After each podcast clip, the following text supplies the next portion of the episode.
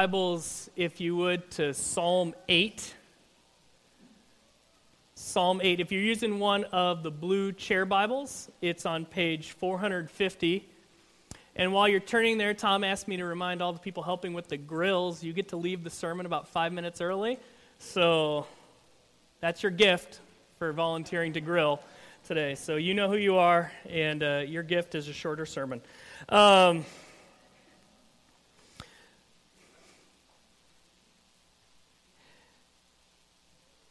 In Psalm 8, one of the topics that is covered, and it's pretty obvious early on, is the idea of worship. And Christians are people who worship God. That's pretty basic to who we are. But a lot of times when things are basic, they are assumed.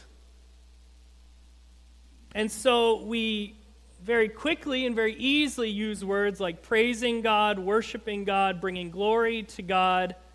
We have worship and praise bands and worship services. Some churches even have worship pastors. But like many common ideas in our faith, there can be a familiarity that breeds a lack of intentionality in thought.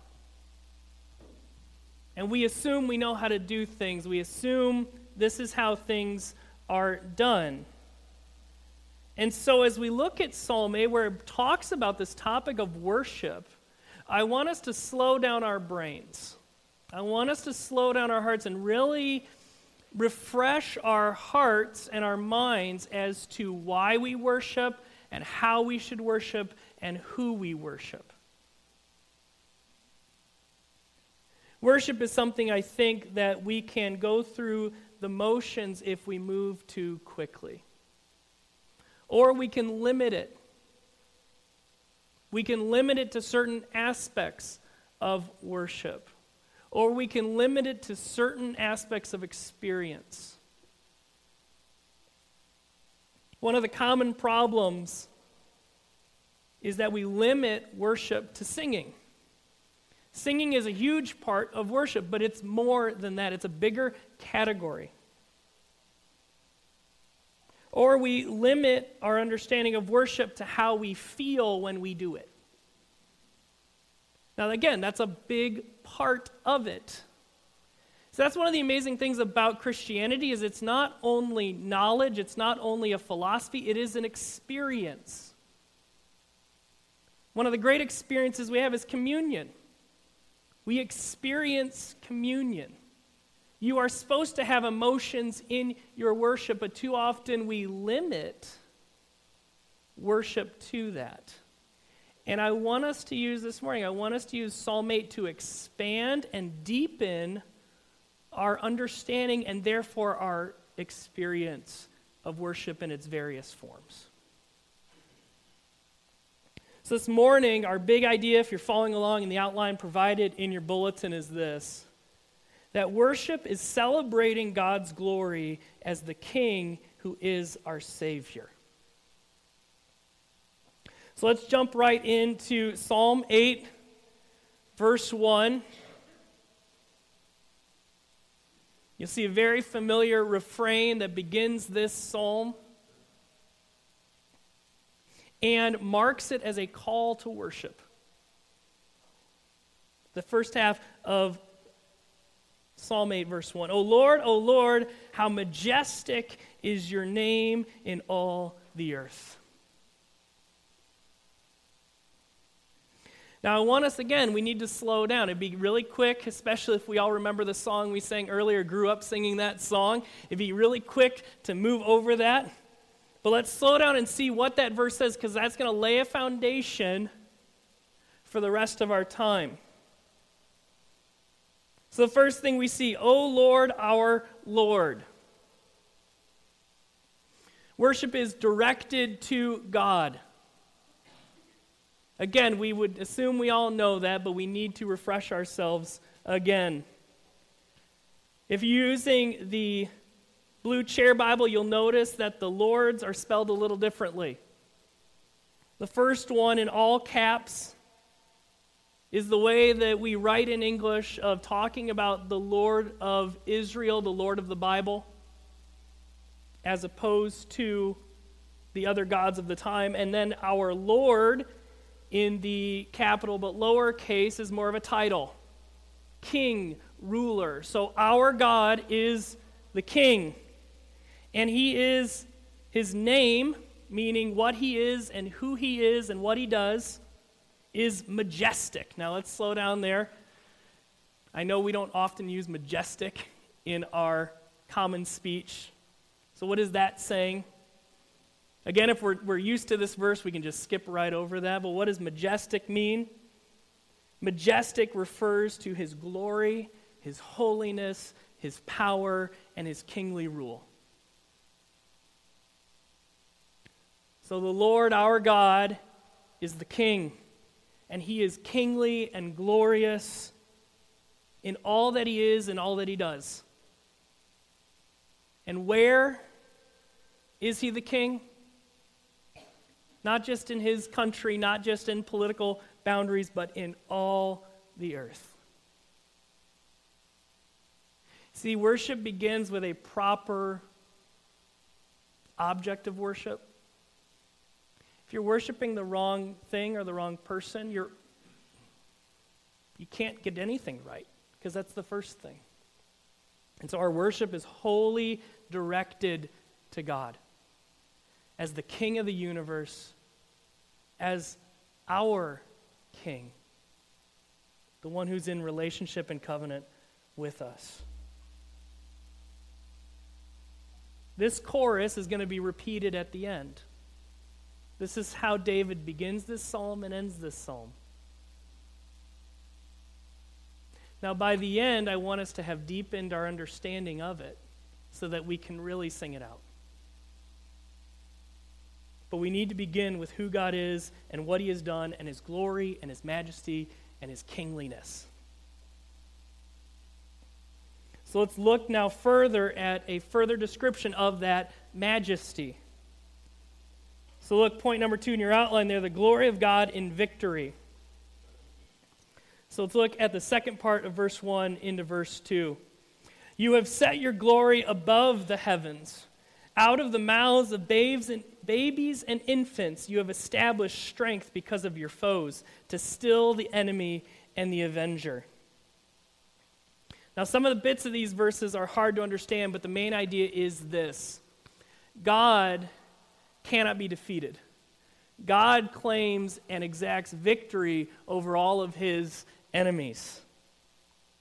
And he is not just your average God. He is not just your average king. He is enthroned, not in the heavens, above the heavens.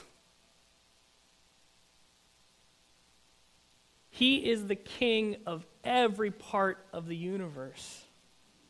And he has complete and total victory over his enemies, and none can defeat him.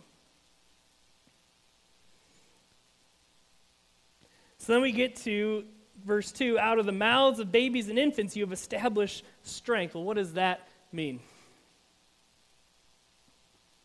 Now, I know that there is a great power in the crying of children. Believe me, I experience that on a regular basis.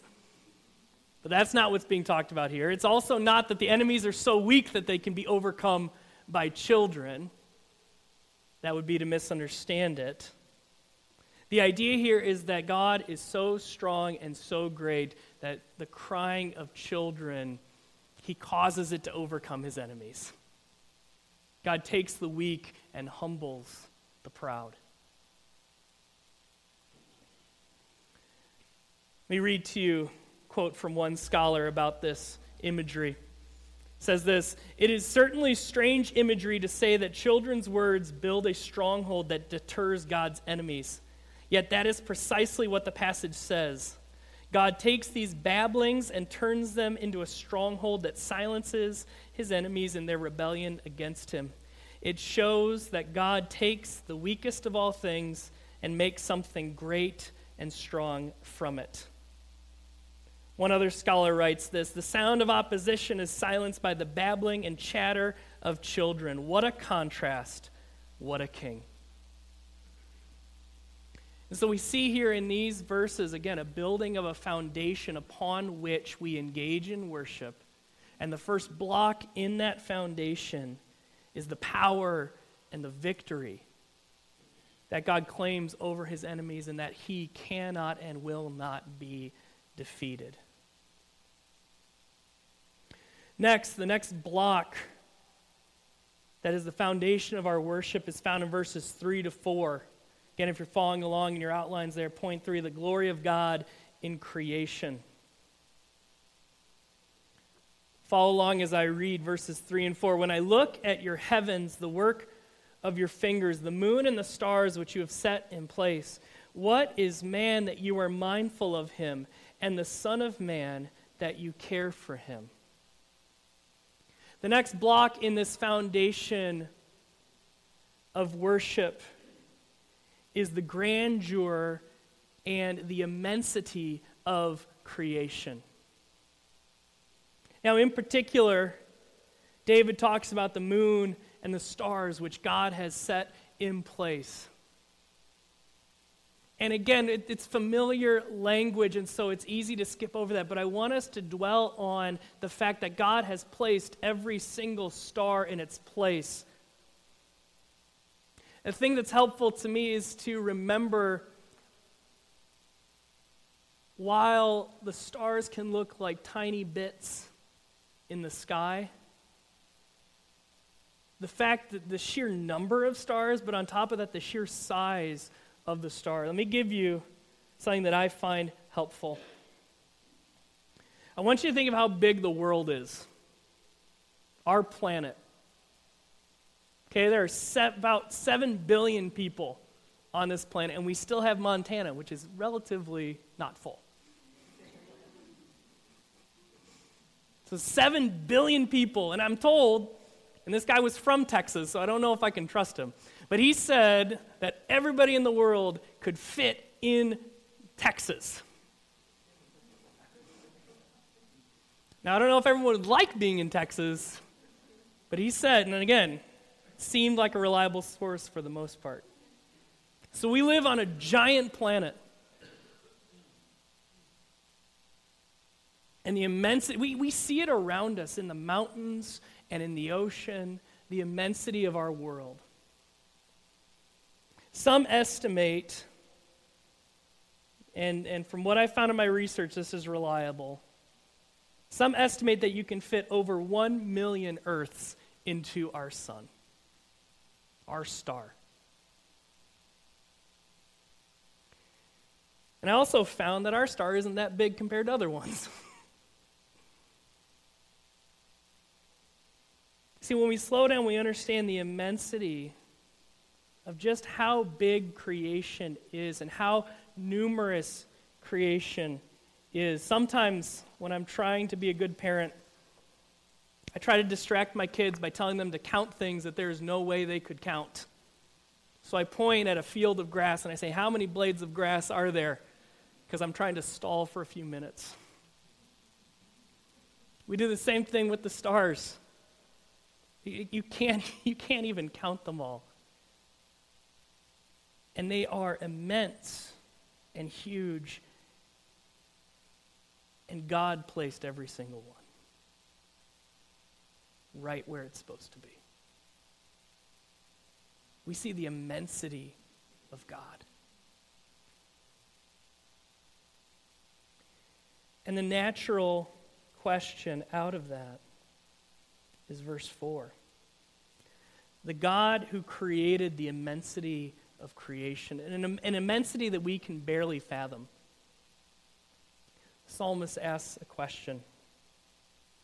What is man that you are mindful of him, and the Son of Man that you care for him?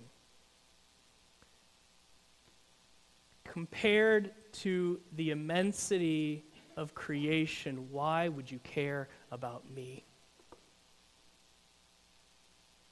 The assumption in the question is that he, in fact, does care about each and every one of us. The God who placed the trillions of immense stars loves you. Do you see how both are foundations for our worship of God. That everything that exists is there by his power. And he has immense power that we can place our trust in him. But at the same time, that giant God loves me and loves you. It humbles us and gives us a context to really, truly understand the deep love that God has for each and every one of us. We worship God because of his great power, but a great power that shows itself to us in love and care. And so he can provide for your needs. And he can love you.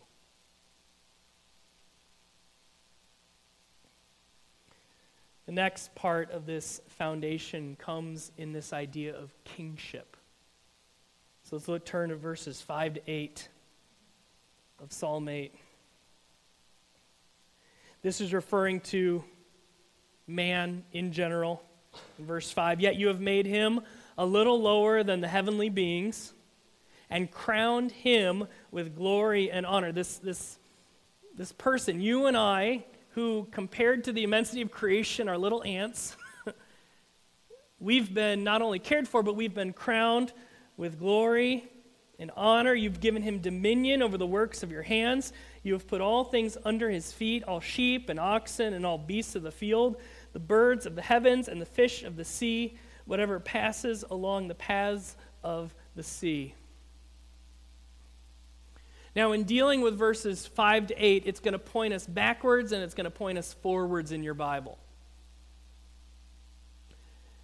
Verses 5 to 8 first points us back to Genesis chapter 1. Let me read you from Genesis chapter 1 and to see if it reminds you of anything. Hint, it should. Okay? "Then God said, 'Let us make man in our image, after our likeness, and let them have dominion over the fish of the sea, and over the birds of the heavens, and over the livestock, and over all the earth, and over every creeping thing that creeps on the earth.' So God created man in his own image. In the image of God he created them. Male and female he created them. And God blessed them. And God said to them, 'Be fruitful and multiply and fill the earth and subdue it, and have dominion over the fish of the sea and over the birds of the heavens and over every living thing that moves on the earth.'" Psalm 8 picks up on the language of Genesis 1 in pointing us to not only does God care for us individually, but he has made us his representatives.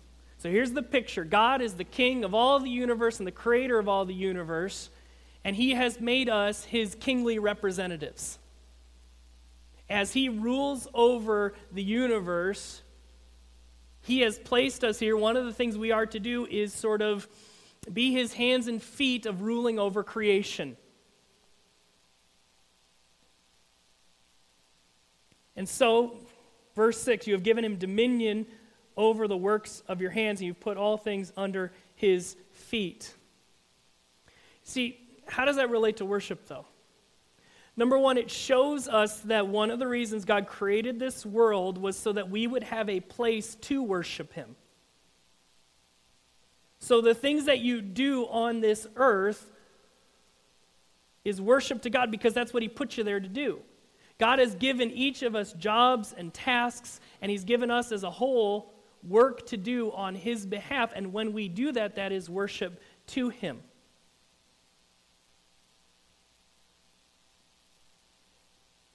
And so we mimic his kingliness by doing what he would do, and that is worship to him. And so we have to ask ourselves, what does it mean to rule as God rules? We see God care for his creation. We then are to care for his creations as he would.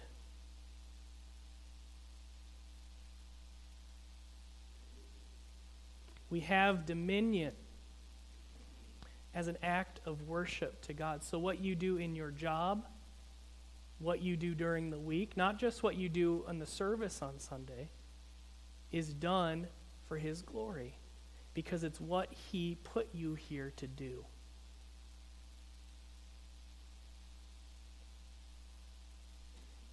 Psalm 8 also points us forward. So Psalm 8 points us back to Genesis 1, but Psalm 8 points us to the New Testament.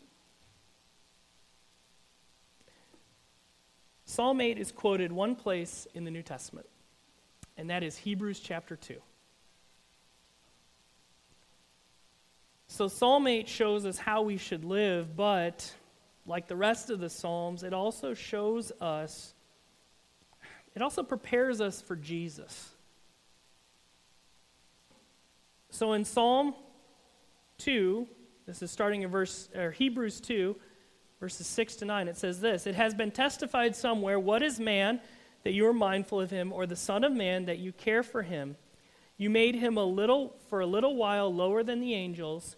You have crowned him with glory and honor, putting everything in subjection under his feet." Okay, so he quoted Psalm 8 there. So here's what the writer of Hebrews tells us this means. "Now in putting everything in subjection to him, he left nothing outside of his control." He's talking about Jesus. "At present, we do not yet see everything in subjection to him, but we see him who for a while was made a little lower than the angels, namely Jesus, crowned with glory and honor because of the suffering of death, so that by the grace of God he might taste death for everyone. But we see him for a little while was made lower than the angels." Sorry, I copied that twice. Let me read verse 9 again, and I promise I won't mess it up. "But we see him who for a little while was made lower than the angels, namely Jesus, crowned with glory and honor because of the suffering of death, so that by the grace of God he might taste death for everyone." Hebrews understands that Psalm 8 was pointing forward to Jesus, to a time when God became man, and not just to show us how to be a king, but to be a savior. And the fact that he receives his glory and honor not from these mighty acts of political kingliness, but through his death on the cross. And we see another foundation of worship. We see another block upon which we experience true worship of God, is that it is centrally found in the life, death, and resurrection of Jesus Christ, the one who was made a little lower than the angels and died as our substitute and as our king.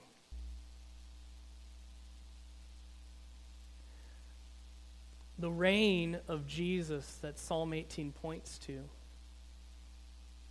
is not a political ruler. As we saw in the time of Jesus, not just someone who could kick the Romans out of the country of Israel, but as the king who died for you and for me. One thing I find interesting about the connection that Hebrews makes is that sometimes we talk about Jesus as Savior and King, and sometimes we separate those two. But here in the text, they are brought together in that Jesus' reign as king is not won through a military victory, but through dying for sinners. And again, this is the truth that our worship is built upon. That Christ died for sinners. And this leads us back right to where we started. Look at verse 9. "O Lord, our Lord, how majestic is your name in all the earth.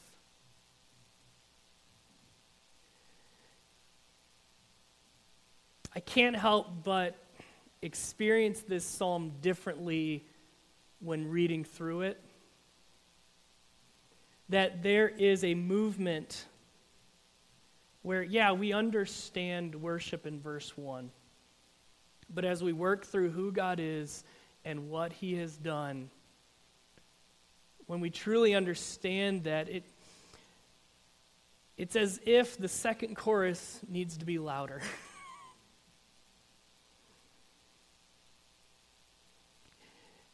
I think one of our problems today is that we stop at verse 1 because we know verse 1, we're familiar with verse 1, and it's faster to only read one verse instead of 9.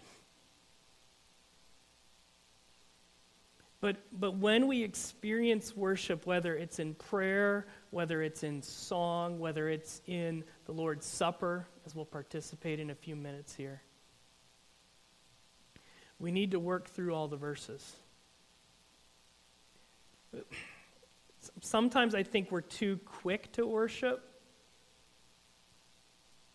in our hearts, and we don't prepare our hearts because we don't feel like we need the foundation.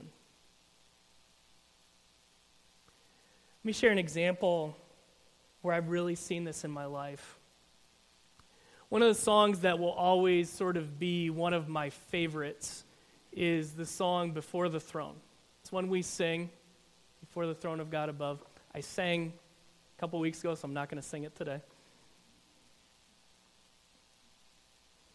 But the reason that that song will always stick with me is because when I first heard it, I was also studying through the book of Hebrews. I was taking a class, semester class, on just the book of Hebrews, and so Hebrews was in my mind. And when you read the lyrics of that song, there are a lot of commonalities with the book of Hebrews. That song will always be a part of my worship life because I always connect it with the text of Hebrews.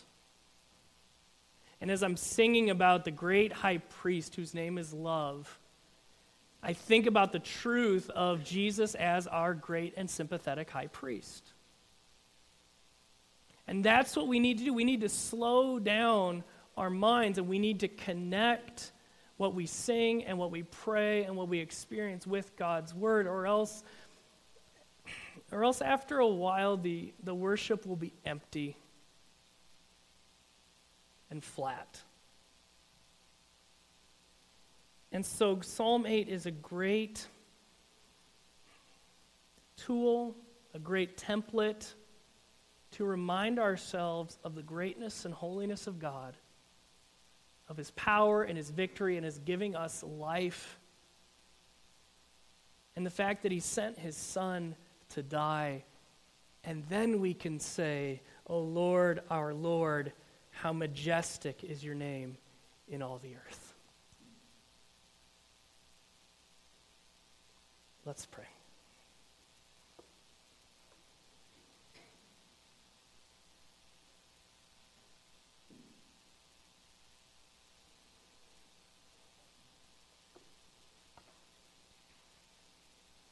Father God, as Psalm 8 calls us to worship you in your kingliness and your glory, that we would enter into worship with sincere hearts based on the truth of your word. That as we sing and as we pray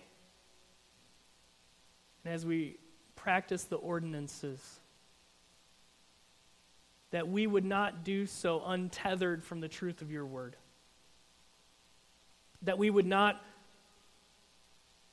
rely on our emotions and circumstances to be the foundation of our worship of you, but that through the truth of your word that we would experience you in those times of worship, that we would experience you in the worship of obedience of everyday obedience. And that as we do sing and pray and gather as a corporate family on Sunday morning, that we would not assume worship,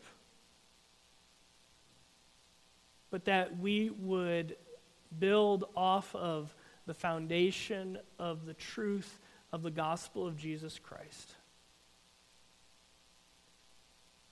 And that we would worship you, and that we would proclaim together and with all of those who have followed you over the years, O Lord, our Lord, how majestic is your name in all the earth. Amen. At this time, I want to invite